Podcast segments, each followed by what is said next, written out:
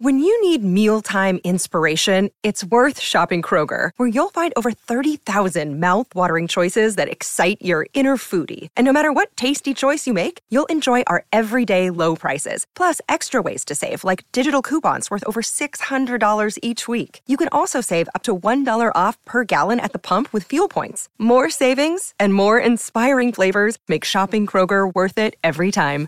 Kroger, fresh for everyone. Fuel restrictions apply. You're gonna need a bigger boat. Yes, we're going to need a, big, a bigger boat. We're going to need a different fixture as well. This is Duff's Deep Dive, thanks to the Toolkit uh, Depot Studio. Of course, we come to you live. Uh, don't forget to shop winter at TKD. And the deep dive, as always, is brought to you by Isuzu Ute. You can leave your own way in the Isuzu D-Max. I've got an interesting one for you today, Julian. What is that? So there's talk around that the AFL is seriously looking at a change to the fixture, um, going away from the compromise fixture that we have at the moment, where you play everyone once and six other teams twice. And before this year, it was five other teams twice before we had gather round in Adelaide to add the extra round. We might move to a situation where you play everyone once, you play your crosstown rival twice. So the the second, the only teams in the main home and away fixture that, say, West Coast and Fremantle would play twice would be each other. And then the competition would split into three sections of six. So the top six would play for spots in the top four and serious flag contention.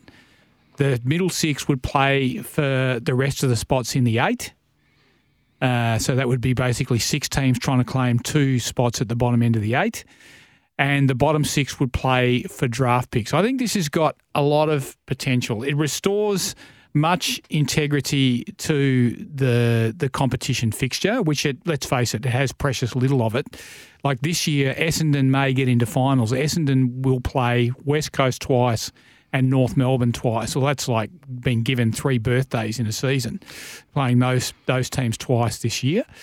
Um, I just think it restores integrity um, and I also think it eliminates tanking from the equation. And I, I, think there is scope for the AFL to smooth out the bumps with a system like this.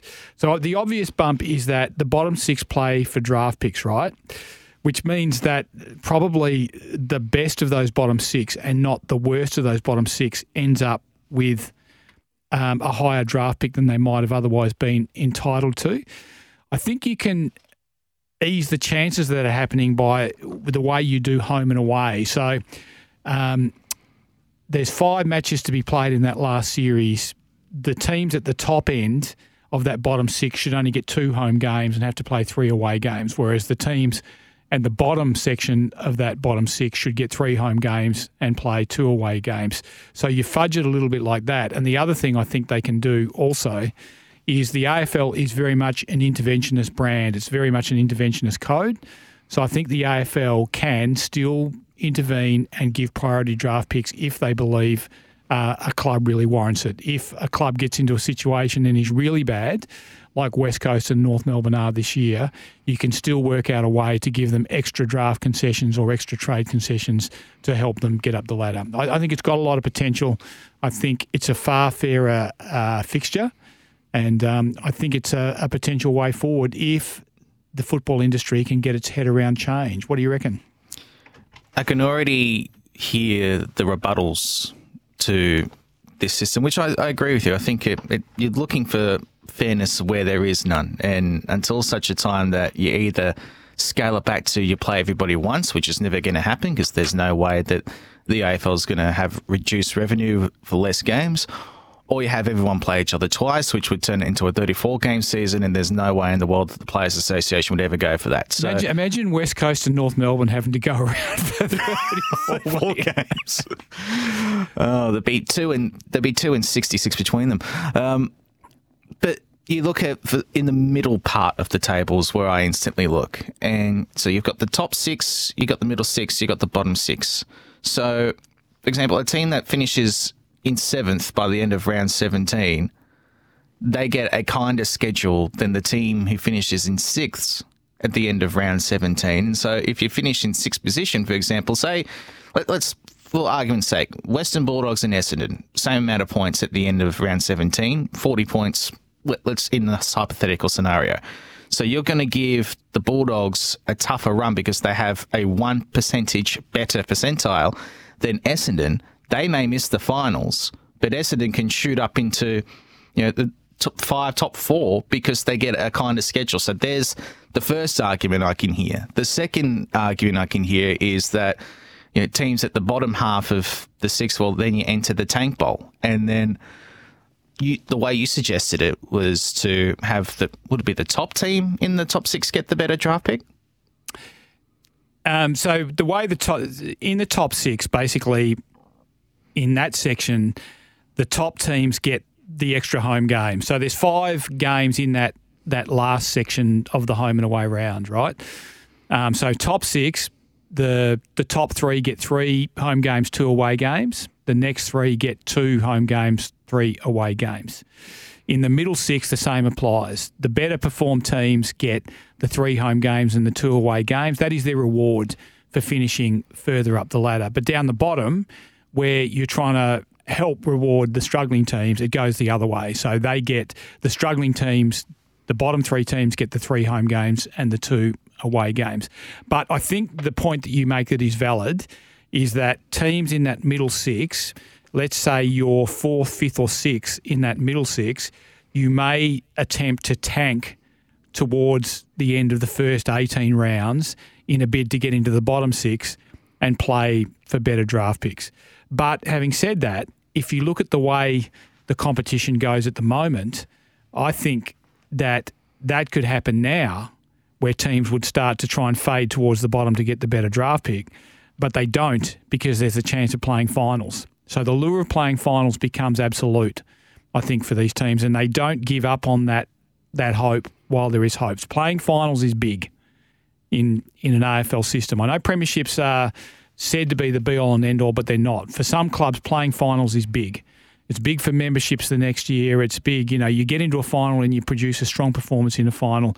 It means a lot to a lot of teams. If you look at the way the system is at the moment, it's a nonsense, really you know, they have to stage the draw so that struggling teams get better draws. They try and fudge it so that the struggling teams from last year play the struggling teams from last year early in the season to give the impression they're a little bit better than they really are, um, and hope that none of them. You know, well, they hope that some of them jump up and you know jump out of the water and climb the ladder quickly, but build some momentum and confidence out of all of that. But it, but it is a nonsense at the moment, and it is too compromised they still have the means to intervene on a struggling club's behalf because they just do. The the AFL makes up rules as it goes along to suit themselves. Yep. So, I, so I think they still have the option of doing that. I do think the one potential glitch in it all is something that you mentioned that maybe some teams towards the bottom of that middle six will tank their way into the bottom six to try and get better draft picks. Well, even at the top end of, say, you're at position five or six towards the end of it, and you're looking at trying to make finals, if the incentive is there to lose a couple of games, drop back to seventh or eighth, then you get a kind of run in the run to the finals, assuming that you still have the whole ladder at play here to get a kind of run in those last five mm. games, then you can leapfrog a couple of teams that are in sixth place, in fifth place, because they've got a tougher schedule. No, that, that, that doesn't apply because the top six are playing for the top four. So when you go into the top six, you're not finishing any lower than sixth. So yep. seventh, seventh and eighth, ninth and tenth can't leapfrog you. Basically, what you're striving for is six are playing for four.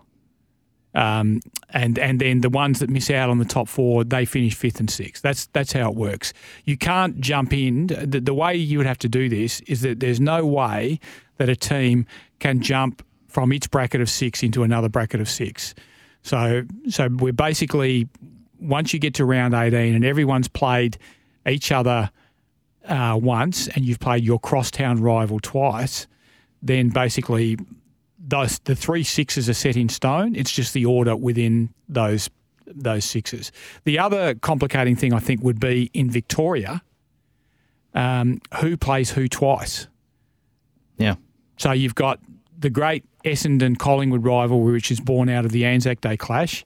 You've got the great Carlton Collingwood rivalry, which is probably the most traditional of those suburban club rivalries. Where does Richmond fit fit in? Because Richmond has become such a giant of the competition again in the Damien Hardwick era. Where do they fit into it all? So there are complications to this, but I do think overall it is a far better system than the one we've got now. Um, unnamed text coming through on the Tempur at Bedshed text line. Does the top team in the bottom six get the number one pick or the bottom team? No, you play for the number one pick. So basically, the team that wins that bottom bracket of six, they're the ones that get the number one pick. So if the AFL was needing to equalise because a team is really struggling, they would have to find other means to do it. But let's face it, the AFL does. Yep. When something needs fixing, the AFL just steps in and takes whatever means it needs to take to fix it. We call it, you know, Rule 57A, just making it up as you go along, basically.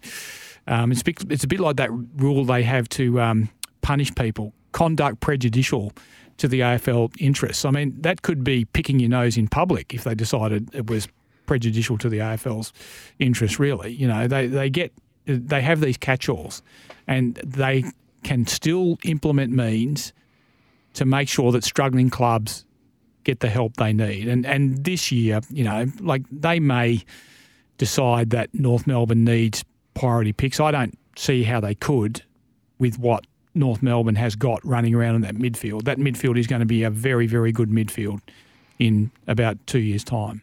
I just, I look, I think it's fairer in an unfair system. I agree with you wholeheartedly on that, but I just think back to, the, especially the way that it would need to be safeguarded. That once you're in your bracket of six, overall, you can't leapfrog it. But I don't know if I trust them not to go back to the old final systems they had in the early 90s, the first time they had the top six.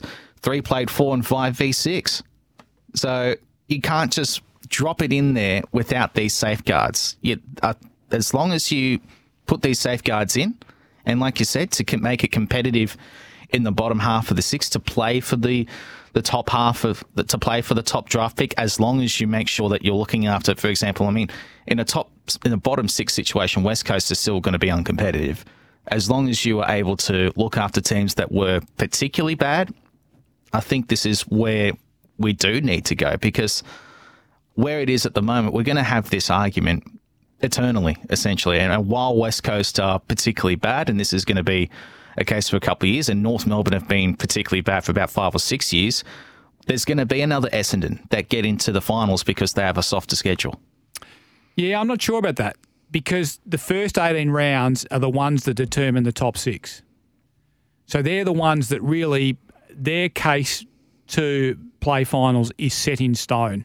They have played everyone once, they've played one team twice, and they are in the top six. So therefore, they've earned the right to play finals. The next six are fighting for the right for spots at the bottom end of the eight. And let's face it, like some years that is a foregone conclusion, and some years it's a logjam. Like this year, it's a logjam. So why shouldn't those teams fight for those two spots? I think it you know it creates a really gripping sort of um, uh, scenario. So I think it's got a lot of merit. And you know what the problem with the current system is, Julian? Yeah. This weekend, West Coast will play North Melbourne at Optus Stadium, and the winner loses. Mm. If Big time. If North Melbourne wins this game, there's no way West Coast are catching them on the ladder. So therefore, North Melbourne have lost any chance of getting to Harley Reid. If West Coast wins, they draw even with North Melbourne on points, and they'll still be away off them on percentage. But they've only got to fluke another win, and they are above North Melbourne, and they lose access to Harley Reid. Now, how hard are you trying really. Now, we all hear teams don't tank. What? Do we believe in a flat earth and tooth fairies and that sort of thing? West Coast supporters might get five days of joy out of beating North Melbourne this week because of what they've been through this year. They might get 10 years of pain if they lose access to Harley Reid and he wins three Brownlow medals and two Norm Smith medals in the next decade. Yeah. So, you know, let, let's just apply logic here. What are you doing if you're West Coast? How hard are you trying? You might not send them out on the ground saying, whatever you do, don't win. But you're probably picking a team for, in inverted commas, experience or experimentation, trying to see what we've got, exploring our list, all these little cliches that come up at the end of the season when teams know that losing is probably better than winning. It's just blooding the youth. Blooding the youth, yes. Exploring Yeah. our list, Yeah. Seeing what we've got, seeing how he'd go in that position. Like Brady Hough on Charlie Curnow. Well, we I could have told you how he was going to go in that position before the ball was bounced. He was going to go not very well. We'll take a break. What do you think? You can have your say on the Tempur at bedshed text line. There's some uh, some good text coming through on that. That is 0487 736 736. You can call us on the open line 13 12 55. We're coming to you live from the Toolkit Depot studio. Don't forget to shop winter at TKD. And we are, as always, brought to you by Isuzu Utes. You can live your own way in the seven seater Isuzu MUX. And as always, Isuzu Utes bring you Duff's Deep Dive. Back after the break.